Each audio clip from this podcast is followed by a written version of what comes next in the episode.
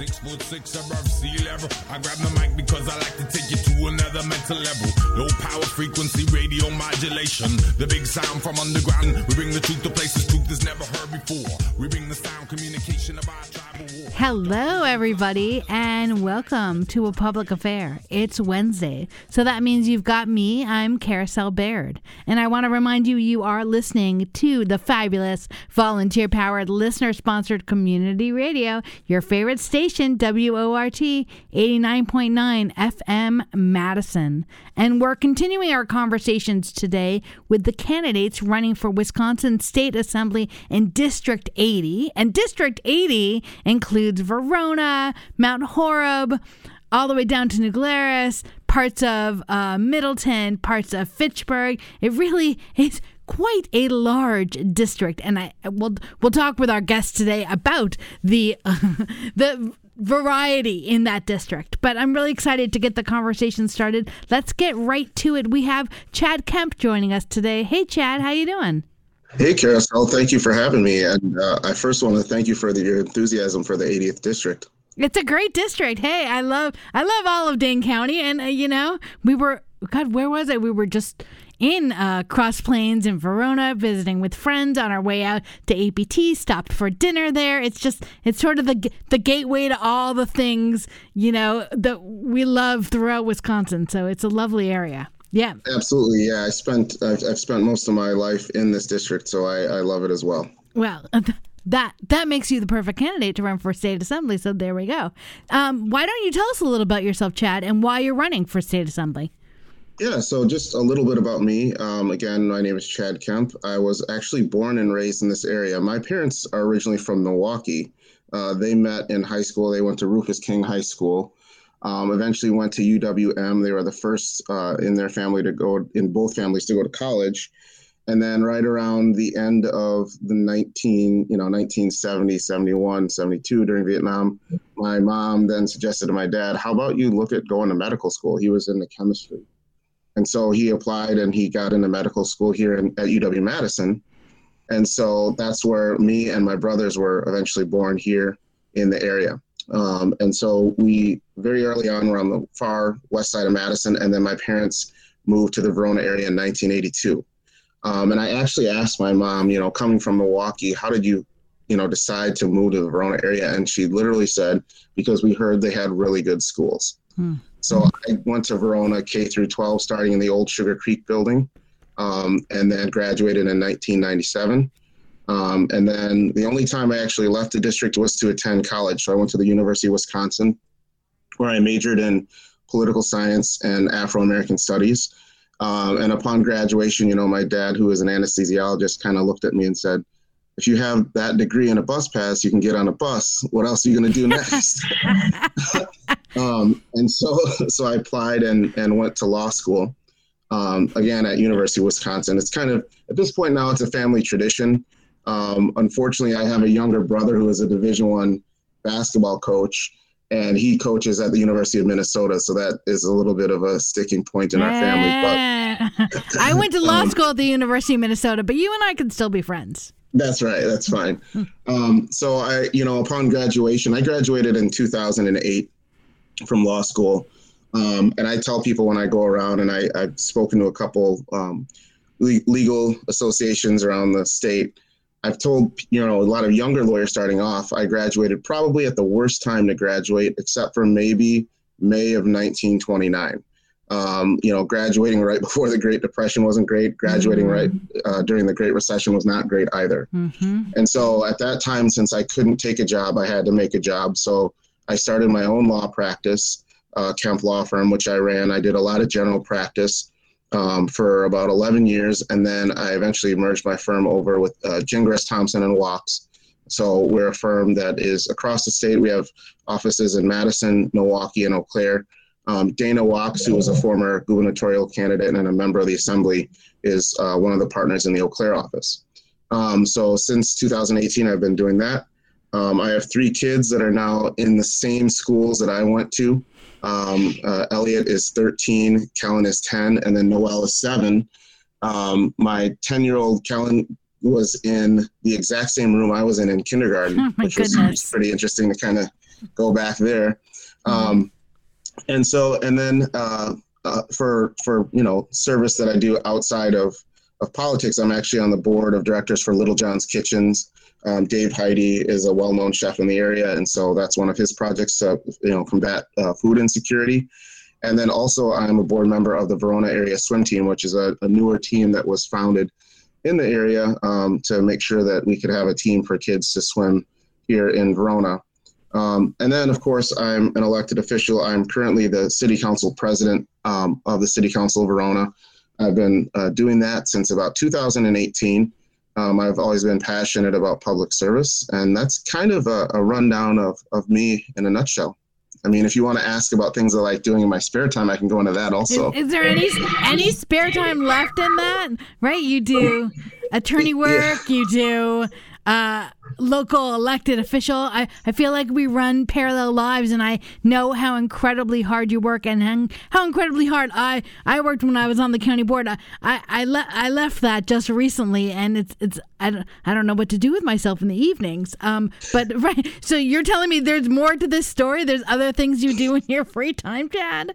That's yeah. Crazy. I mean, like it's very it's very rare, but I I try and every once in a while, you know, um, I like doing competition barbecue if I have time, and I'm I'm also a musician, so I I you know play a number of different instruments. So when I get the time, I like to try and pick up my guitar. You know, I'm teaching my sons now how to play and things like that. But I'm I'm really into like cooking and baking. I like doing that as well. Okay, well, that's all fantastic. Um, it's really great to sort of get the whole picture of you, and you're you're clearly a champion and an advocate for your community. Uh, beyond all of all the other things you do. I want to break down some of the things you talked about. Let's talk sure. about your experience on the Verona City Council. Um, local advocacy and local elected officials do so much. Talk to me about what you've learned from being uh, not just a member of the city council, but then the president of the Verona City Council, and how that will help you be successful at the state level. Sure. Yeah, I think um, you know Verona, when I, I can kind of go back a little bit further, when I was a kid coming into Verona, I can remember the sign said Verona population 5,374. It was, you know, always the same. Um, about the time I graduated high school, Verona started growing exponentially. Obviously, we have Epic Corporation, which is right essentially in my backyard. Um, and so Verona has become the school district in particular is much more diverse than what it was when I was when I was coming up and you know before I graduated. Um, and so with that comes a diversity in ideas, a diversity in uh, backgrounds, a diversity just in the people that make up this community specifically. And so when I decided I wanted to, you know, work, get involved in public service, part of that was to try and bring a, a diverse, diverse thought to the council. Um, and so what I've learned initially is that first and foremost, local government is is the driver in just about all of our lives, whether we really realize it or not. Starting at the municipal level, working yeah. up through county board, and then at, at uh, the state level. Um, and the things that affect us daily um, can be changed for the for the better, really at the municipal level. So I learned that very quickly that you can have an effect on someone's day to day life. Um, just as, a, as as an example, the fact that we have um, we changed. Uh, um, a new contractor for our, our garbage collection in Verona. It, my garbage day changed from Mondays to Tuesday. It took me a month to try and remember which day my garbage was being picked up. But those are the little things that can affect or change people's lives mm-hmm. daily. And that's something that's very small and minuscule. There are things that you can do at the local governmental level that will really have an impact on people's lives, right? So, doing what you can to make sure that the roads are clear and, the, and that the streets are paved appropriately, making sure that you um, do things to add aesthetics to the community, right? So, like the um, right now, one of the big uh, points of contention in this area is the Military Ridge Trail and whether or not that's something that should be paved. If it's paved, people are going to use that a lot more. And whether or not people know that that comes from city government, they're going to have access to something. Now they can bike into the city of Madison and use that instead of driving cars all the time. These are things that we can do as elected officials to help make people's lives better. Um, another thing during the pandemic, there were local businesses here that were struggling. We saw that all across the country. And so I'm the chairman of the finance committee, and one of the ideas we came up with was trying to put together some grants with some funds that we had set aside for some of the local businesses um, to, to make sure that they could essentially keep the lights on. Yeah. And there was one owner of, of a pizza shop in Verona who actually personally delivered a pizza to me and came just to thank me because of that. It helped him keep his business going. So there's a lot of things that that you can do to affect people's lives positively. Um, and so that's something that I think that I learned very quickly and, and something that I um, want to continue to do at the state level. Will you, on the state level, then, will you spend some of your passion and energy in ensuring that local communities are supported? Or do you think there's po- legislation that states can do to state at the state level that we can do to support local governments? Yeah, certainly. I mean, obviously, there's a number of things that we could be doing to support our um, state and local, or, or, excuse me, our local communities. I mean, right now, um, you have a lot of school districts that are struggling um, with the cutbacks to schools. So yes. I think some of the things mm-hmm. we could be doing is making sure that that local communities don't necessarily have to go to um, referendum every few years to make sure they have the operating funds to run their school. I mean, the city of Verona, uh, the Verona School District is talking about doing one right now, and I know a number of other um, school districts are dealing with the same same issues. It should we should not have to wonder year to year as a teacher whether or not you're going to have the funds to operate and and and fund your school appropriately. Um, so, and at the very least, we want to make sure our children are getting a good education. So that's one thing that we can do right away um, at the state level properly funding education and make sure that um, these communities don't have to necessarily go to referendum all the time. And I know um, right now in the legislature, um, Republicans have tried to restrict even the ability then for a community to go to referendum. Yeah. so they're really trying to make it difficult uh, for people to properly fund uh, education, even when the funding is being cut um, to education at the state level. And I know some of your when I look on your website and and listen to um, some of the links that you have on your social media about the conversations you've had uh, across uh, the community, you talk about the importance not just of public education, uh, which clearly you know you're a product of, your children are a par- product of, uh, but also that the need to expand access to education, apprentice programs, and other things like that to support workers. Tell me all of that perspective you have. Yeah, I mean, it's it's really simple. I'm um, I'm the one candidate in this race that's endorsed by the Carpenters Union and the Operators Union, and um, apprentice programs is one way that we can give um, young people an opportunity to you know, expand their education. Some people don't necessarily want to go to college right away. Um, I was brought up in a home with parents that went to college. They saw that as a way to get to the next level. Um, they always told me that education is something that can't be taken away from you. And so, coming out of that, you know, baby boom generation and being the first individuals that went to college in their family, I think they had it in their head that this is, you know, what you need to do in order to be successful. Um, what we found really over the last 20 years, quite frankly, the cost of education has gone up dramatically. Um, I talked to my dad once, actually, you know, about how much it cost him to go to the University of Wisconsin Medical School. Um, and he told me it was $350 a semester in 1972. Wow. Okay. I, I had $50,000 in loans for law school. I'm never going to get the return on investment that from my education, in all likelihood, that an anesthesiologist that went to medical school in the 1970s will get. Um, what you can do with apprenticeship programs is children that are graduating from high school that don't necessarily want to take on debt, maybe they aren't sure about going to college, they can get their hands into or get themselves into a situation where they can work with their hands, earn a living wage immediately, get the skills that they need to advance in that career and not only have pensions but have you know retirement health care on day one. Um, when i went out to the um, carpenters union i saw that most of these guys were making well over $20 an hour on on the first day they started. Their education was free um, and then they knew they were going to have a good job. And these a lot of these guys do this for an extended period of time throughout their entire career and then they retire happily. No student loan debt nothing. Mm-hmm. And I think that's something that in the public schools, that we need to start focusing on. We need to start pushing. There are other options besides, you know, going to a two-year or four-year school. Um, sometimes graduating with an English degree isn't necessarily the best thing that you could do for yourself if you can find a way into the trades. And I think that's something we should really strongly be be pressing. I think sort of tied to this of the the the needs of workers and people to be you know earning a living wage is your support for small business owners. That that you really I so many times you hear conversations of people advocating for workers advocating for businesses and you are advocating for both at the same time and you, you see a relationship between that that's not antagonistic. Talk to us about that and your experience as a small business owner Certainly, yeah. I mean, this is part of the, I think, a part of uh, the problem with our politics today is that um, a lot of people kind of see things in black and white, and in reality, the world is a lot of gray. You can you can be a, a Democrat and obviously support you know a living wage while at the same time doing what you can to help businesses grow.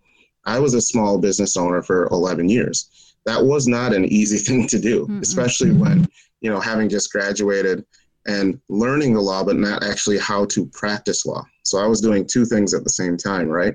Learning how to actually practice law and building a business.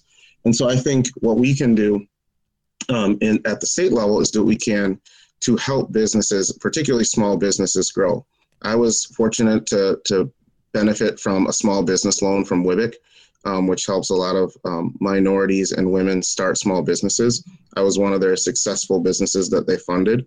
Um, at the state level, we should be looking to do more to help small businesses grow in the state of Wisconsin, particularly if these are individuals that are hardworking, that are dedicated, and they're keeping the money in, in the communities where they belong and they're providing jobs for people, and especially if they're providing jobs that um, provide living wages for individuals that live in the community. We're talking right now with Chad Kemp. He's one of the candidates for Wisconsin State Assembly, Assembly District 80.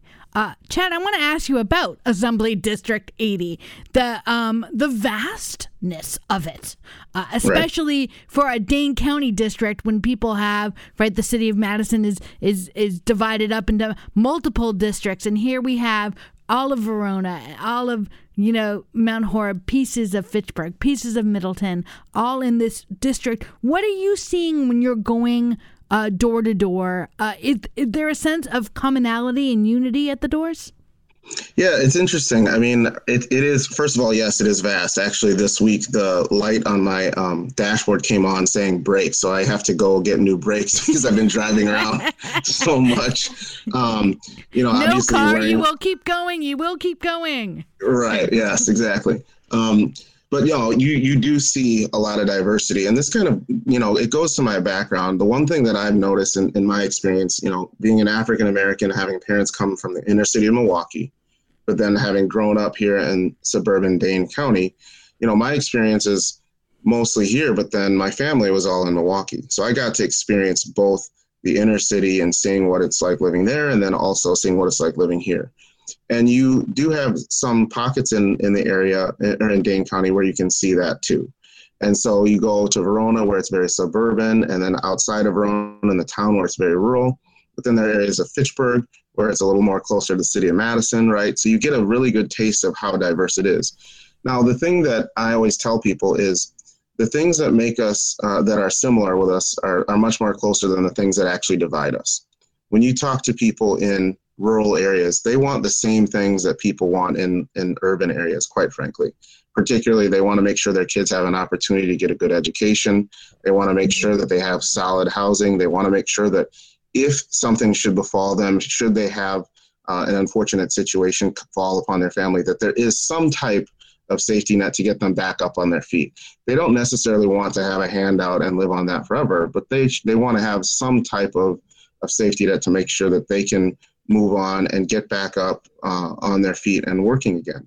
And so the things that I've seen come going across the district, generally people are um, relatively happy, except for some of the things at the federal level that we've been seeing, right? The um, denigration of our um, democratic principles, um, people attacking whether or not elections um, uh, were actually won or lost. These are some of the things that I'm hearing from people. We need to just get get back to a sense of normalcy um, and then also I've seen a lot of people that are genuinely concerned about the level of violence that we're seeing in in our communities. Um, people that, are obviously having issues with respect to gun violence and the lack of action being taken at the federal level with that. Those are some of the big things that I'm seeing. But you know, whether you're in one corner of this district or another or the other corner, it's basically the same thing. Chad, talk to me about that. You have such this such a great depth of understanding the local issues. And how does that translate when you go to the state capital where you want to move forward these issues and yet people sometimes lose sight of the fact that government works on these when top on their mind is lack of access to abortion um, tremendous uh, gun violence like you said, threats to democracy, these sort of core issues. How do you balance that, or do you think it's all uh, part of the same conversation? Well, I think that's an interesting question. Um, I think first, you know, whether people believe it or not, I, I think that um, when you actually go and look at the legislative record, most people do. Uh, most of the time, bills get passed um, the majority of the bills get passed and they, they fly through and there's a lot of agreement on them. Not always, but on these hot button issues, I think politicians often use them to just really divide us. I mean, it's pretty clear. Um, you saw um, Ted Cruz at the national level, as soon as the Supreme Court issued Dobbs, um, within weeks, he made uh, a statement that he thought the same sex marriage case was decided incorrectly. I mean, the only reason why you do something like that is to continue to try and divide people what I want to focus on isn't necessarily the things that divide us or the things that separate us or that make us different, but what are the things and the commonalities that bring us together and the things that we want.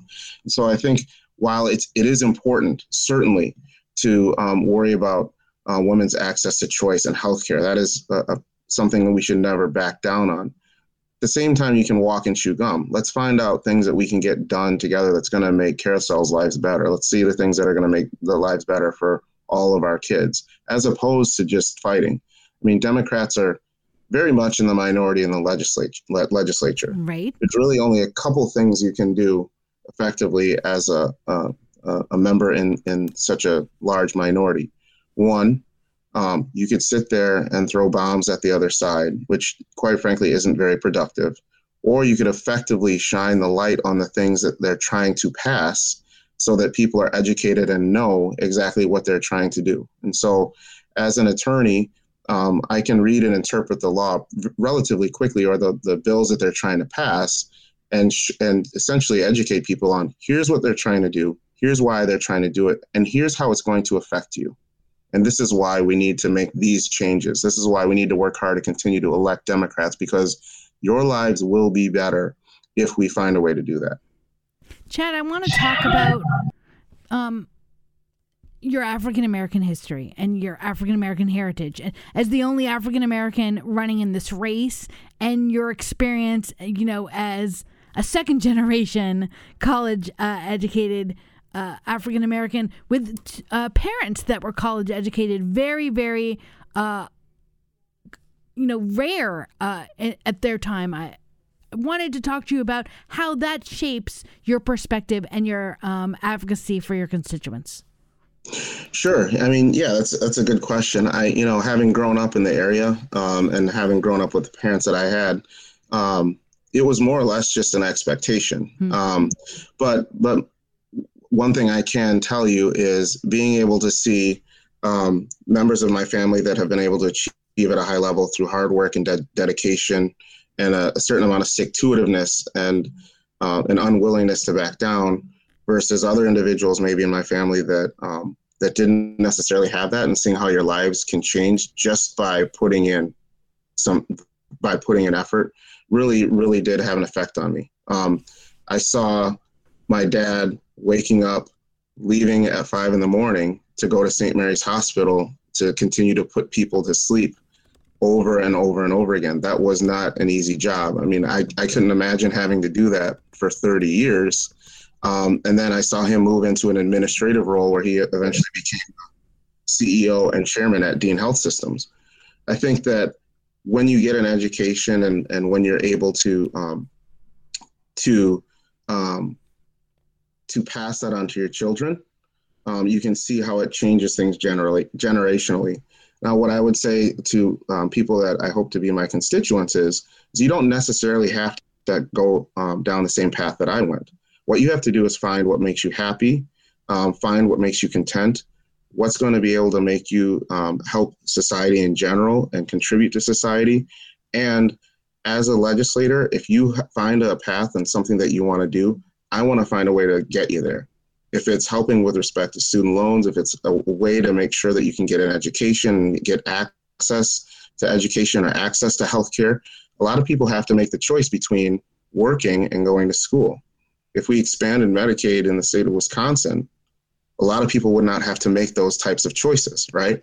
Um, so, are things that we can do that will affect people's lives positively and get them up on their on their feet. What are things that you can do, you think, on a statewide level to, especially if you were elected to the state legislature as a official from Dane County that has this progressive base? How can you help share that conversation on a wider wider level throughout Wisconsin? Sure. I think what we have to do is understand that the Democratic Party has always been a party that is a big tent party. Um, you can go back and look in the history, and I'm a history nerd. You can go back and look at the history of the Democratic Party, and it's always been a very, very broad, broad party, a very, very diverse party. Um, and I think right now we have um, a party that's very, there's very progressive wing, and there's kind of an older, more uh, center left wing of the party. The first thing we have to do in the state is we have to make sure that we elect, re-elect Governor Evers. Uh, Governor Evers was actually the superintendent um, of Verona School District when I was there. His sons I Nick and Katie, that. Nick and Katie, yep, Nick and Katie were actually classmates of mine, his kids. Um, and so we have to do that first. But then, secondly, I think um, Democrats in the legislature have to work to to elect Democrats in other areas of the state, and that may mean that we don't necessarily agree on every issue, right? There may be a there has to be that diversity in the in the party to get people elected in rural areas versus Madison and Milwaukee and things of that nature. Um, so we have to find ways to, to find common ground, understanding that first, it's not it's not important if you win an argument if you're not winning elections. The way you affect change is by winning elections. It's great to sit and have a professorial conversation and know you're right. It doesn't matter if you don't win. And I think that's what Republicans have always understood the, the path to power is by winning elections first. So we have to look within ourselves and simply state we have to diversify also. We have to be able to go win in other areas. I think that's something that we can do if we start working hard at it. Well, Chad, it's been fabulous talking with you in our final moment here. Can you just tell people how they can learn more about your campaign and see you on the campaign trail? Yeah, absolutely. I'm doing a lot of doors, obviously, but obviously, if you go to www.chadkemp.net, um, you will have all of my information there that you need. Um, that's the best way to get a hold of me, and I appreciate the time. It's been fabulous talking with you. Chad Kemp, candidate for Wisconsin State Assembly in District 80, uh, also president of the Verona City Council, attorney, small business, former small business owner. Uh, anyhow, all of those great things. Chad, thank you so much for joining us today. Thank you. And thanks everyone for listening. I want to remind you, you are listening to WORT 89.9 FM Madison. Yesterday, Shali had an opportunity to uh, do an interview with another candidate running for Wisconsin State Assembly, and that is, I want to make sure I get his name right, Doug Steinberg. Let's play that interview now. I'm on the line with Doug Steinberg, a candidate running in the Democratic primary to fill the 80th District State Assembly seat. Uh, the incumbent, Representative Sondy Pope of Mount Horeb, is not running for reelection. Um, Doug, how are you doing? I'm doing good. Thank you. Cool. Thank you for joining us today. Um, so, tell us a little bit about yourself and why you're running uh, for state assembly. Well, I um, a little bit, a little bit about myself. Uh, I went to school at uh, Lakeland College. I got a BA in business. I also have uh, a two-year um, technical degree in sales and marketing. And then just recently, I finished one year of a two-year program at MATC for robotics. Um, trying to stay current, that type of thing. But um, I've had several jobs uh, throughout the years because when I graduated from high school, the, the economy was really bad. It was 1988, but I finally uh, got uh, a job in the Department of Corrections, worked inside the prison system, and then went into being an agent uh, for the state of Wisconsin, supervising high risk sex offenders. Um, so I've got a lot of different experience. I've got you know very professional jobs, and I've had jobs that uh, were not so professional and paid very little.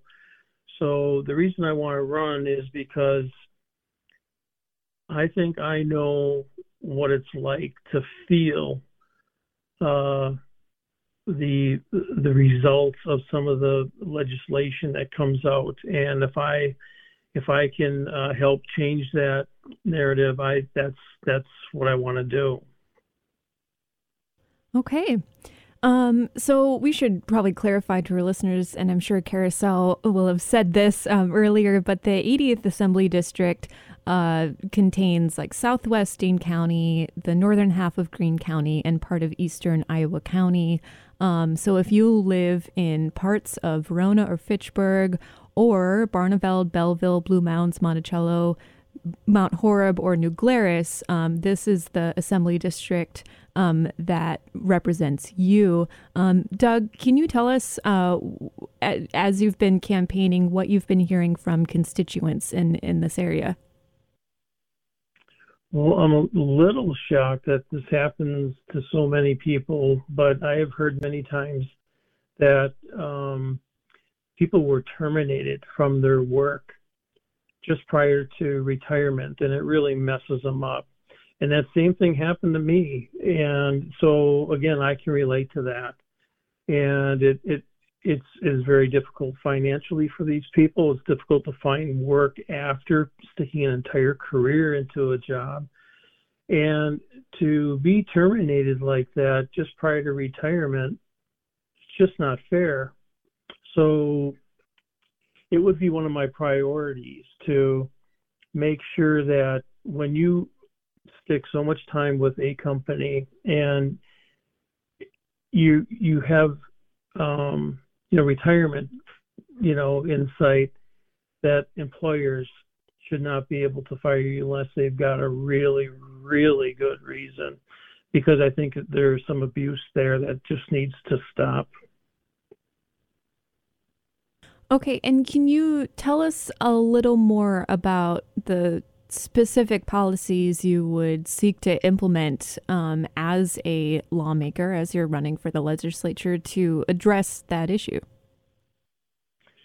Well, I think there would there would have to be in place a certain number of years prior to retirement where it would be law that they you cannot be fired unless um, you know it, it's real evident that you need to be fired.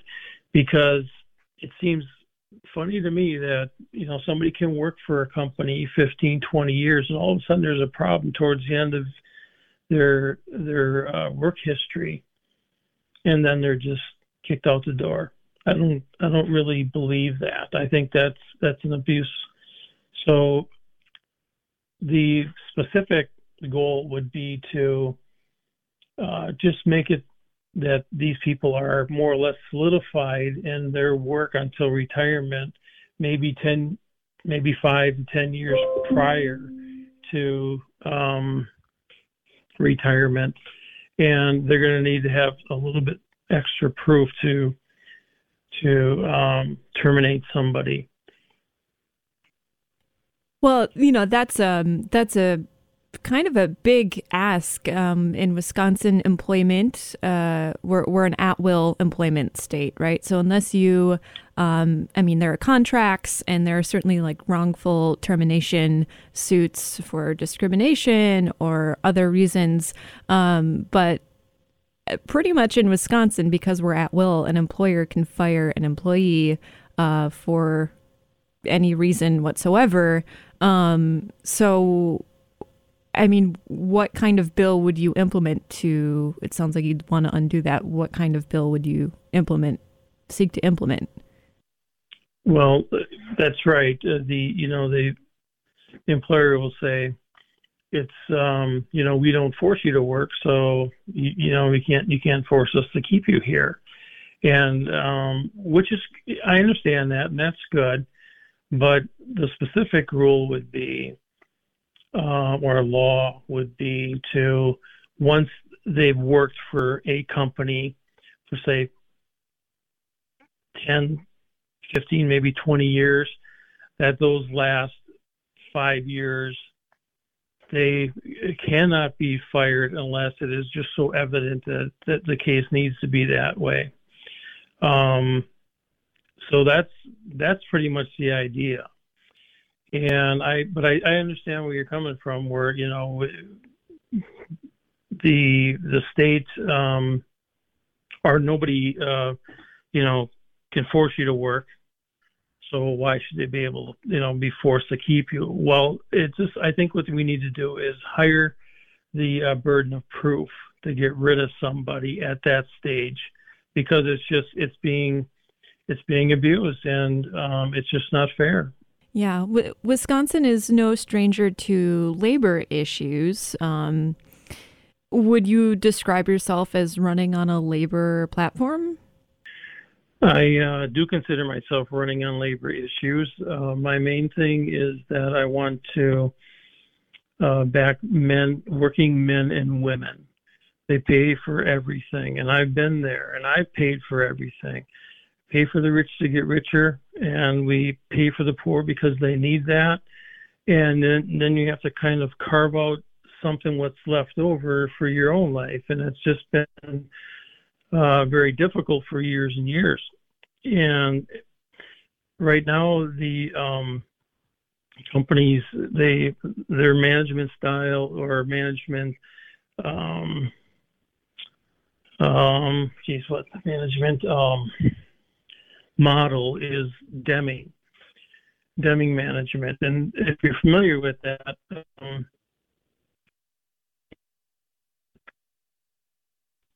organized flipping upside down. And then what they do is they say, okay, well, the, the president serves everybody in the company. And so it kind of flips that a little bit. But then what they say is they, but wipe out the middle income, wipe out middle management. And then now you just have the worker bees, and then you have the president, maybe one or two guys helping them out. But what happens then when everybody in the country does that, you just wiped out our middle class.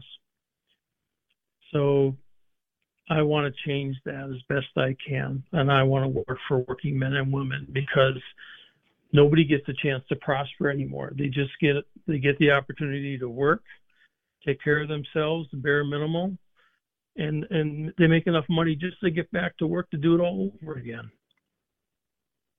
Okay. Well, we've been spending a lot of time on this issue, but uh, Wisconsin and this nation are facing so many um, issues um, in the public square.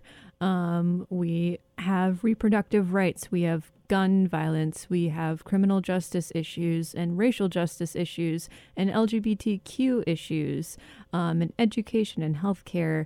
Um, what are your other top issues, right? This is to fill a good amount of years in the legislature. Mm-hmm. So, assuming, you know, um, let's say you're elected, um, okay, you have one bill proposal, but you got to do that for several more years. So, um, what else would you propose? What else are top issues for you?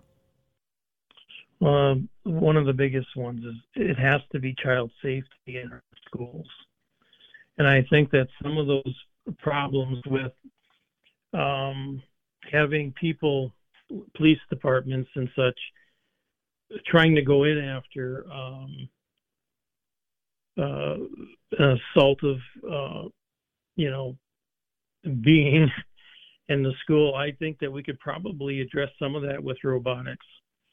And I think that um, like when you think of robotics, you think of a little person being a robot, but it's not really like that. A soda machine is actually a robot. But I think that with robotics, I think uh, we could have, um, you know, a, a gunman being spotted at the door, and before, if he's carrying a gun, he doesn't belong in school with a gun. He he could be shot and killed right on the spot with a robot. So I mean, that's again, I'm thinking a little bit outside the box, and because I, you know, I've just had these um, this uh, schooling with robotics, and I know there's a lot that can be done with that. So I think that's one of the um, bigger areas that we have to address. And that if somebody decides they're going to go into a school and harm somebody, they have to be able to predict with 100% accuracy that they will not hurt anyone.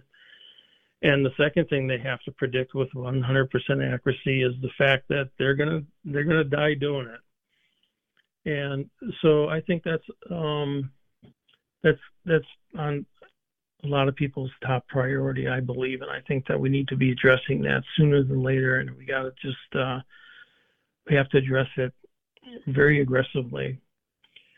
Um, I, did you say so? Did, I want to yeah. res- respond to that. Um, so r- robotics in schools, um, I could see some things going wrong with um, addressing gun violence with robots in schools, right? We know that um, current algorithms do not um, are not equal, um, and and there are a host of might be a host of other issues with that. Um, a lower hanging fruit for for addressing gun violence and gun safety.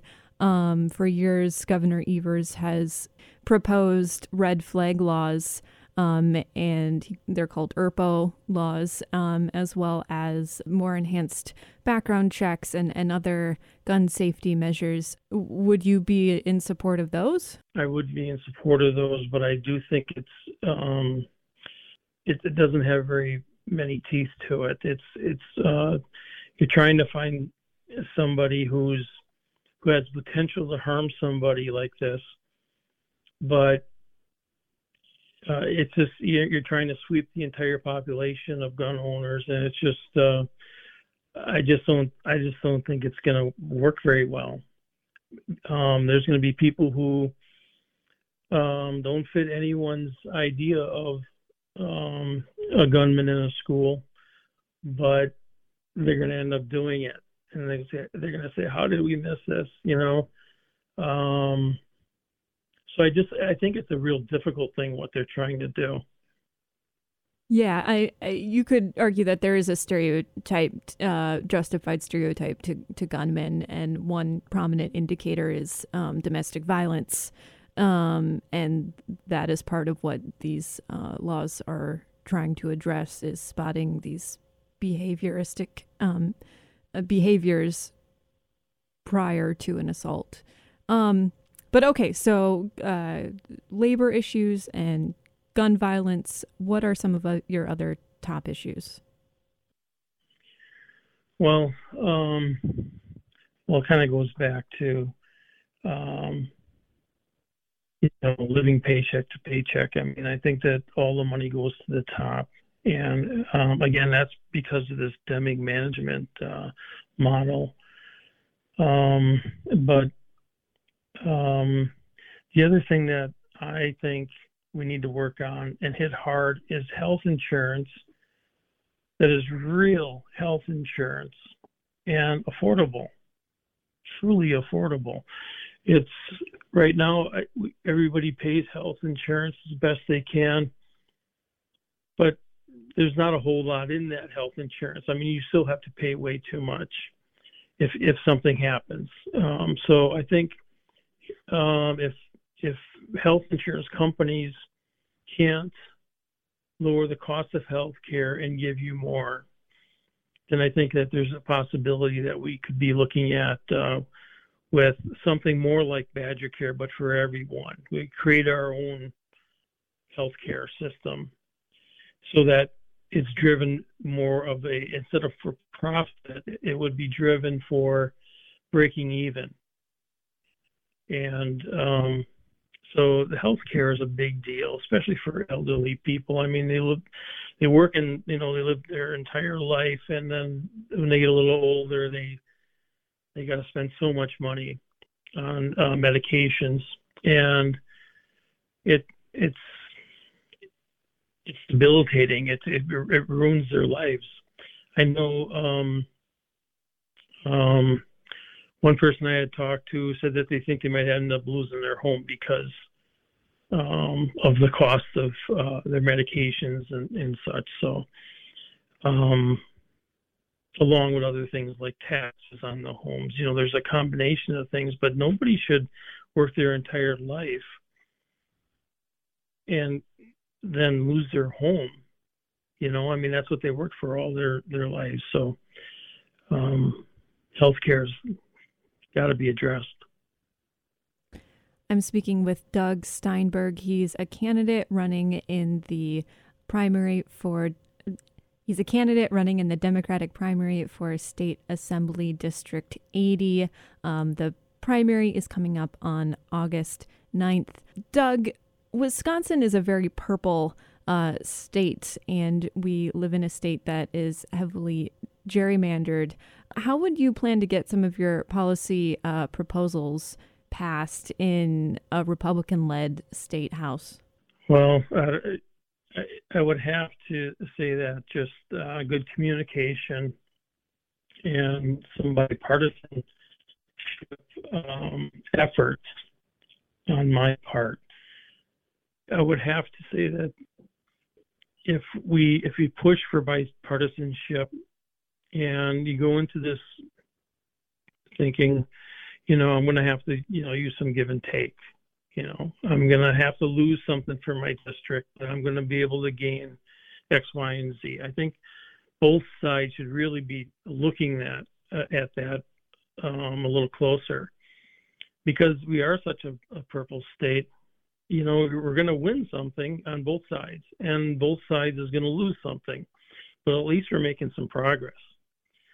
So the the the way you approach it, the way you you know try to bargain and sell your ideas, um, I think should probably be a little bit more um, a little bit more careful, I guess you could say, and, and, and your approach should be a little bit different rather than come in and say this is what we're doing and we're not budging an inch. I mean that's that's no good for either side.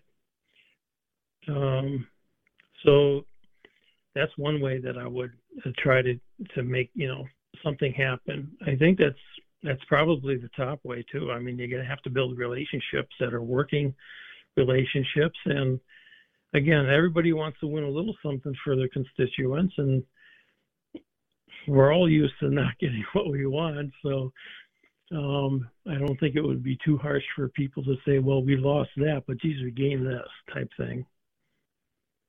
So, do you think that? Um, I mean, I, I think bipartisanship is what has been attempted. Do you think that's a viable strategy in our current very divisive, um, explosive politics?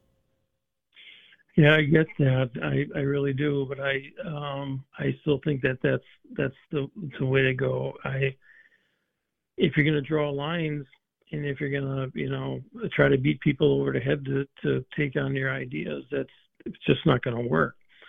So i think one of the big things is to like i said communicate with these um, people in a way that um, you know they know that somewhere down the road they're gonna they're gonna win too. And the other thing is you know these ideas have to be good for everyone.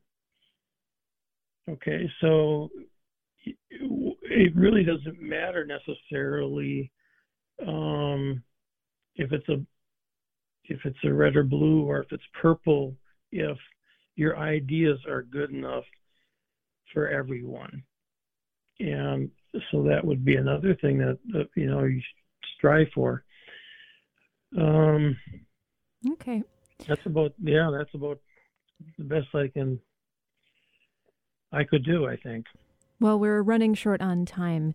Um, so why don't you tell us how can people learn more about your campaign? Um, well, I don't have a whole lot of stuff out there. I, um, and I, quite frankly, my daughter takes care of my website. I couldn't even give you my website uh, right now, but um, I hope that they just listen to this this radio show and that they, um, you know, they understand that I'm I'm working my best to get in so I can work for them, everyday average Joe. We worked hard to try to find your website, and I don't think we were able to track it down. Um, okay. But uh, but if you send it to us, we'll we'll put it uh, in our show notes and our links. Um, Doug oh, Steinberg, is there anything else um, that you'd like to add to this conversation briefly?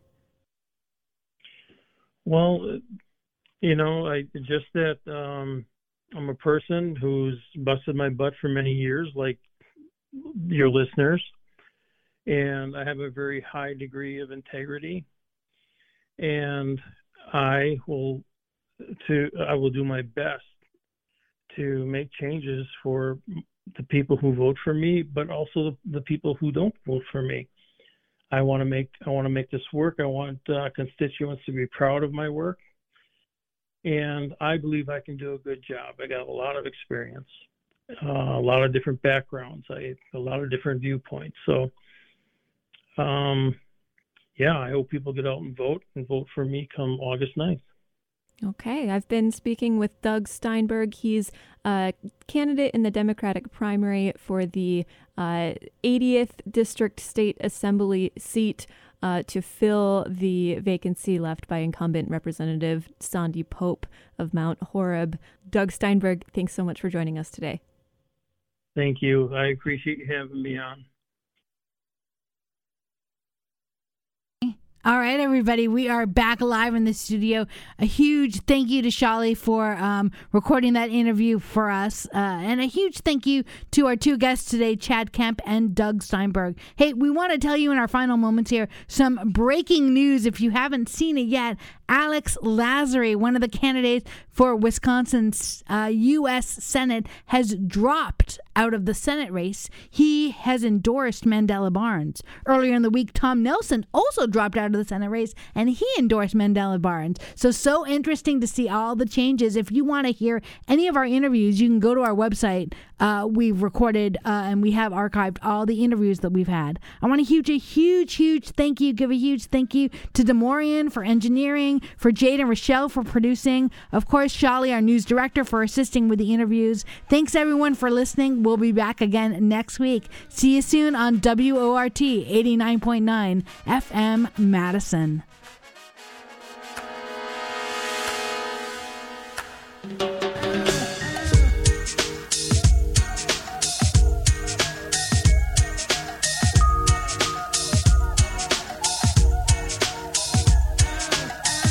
Foot six above sea level. I grab the mic because I like to take you to another mental level. Low power frequency radio modulation. The big sound from underground, another pirate station. We bring the truth to places truth is never heard before. We bring the sound communication of our tribal war. Dark.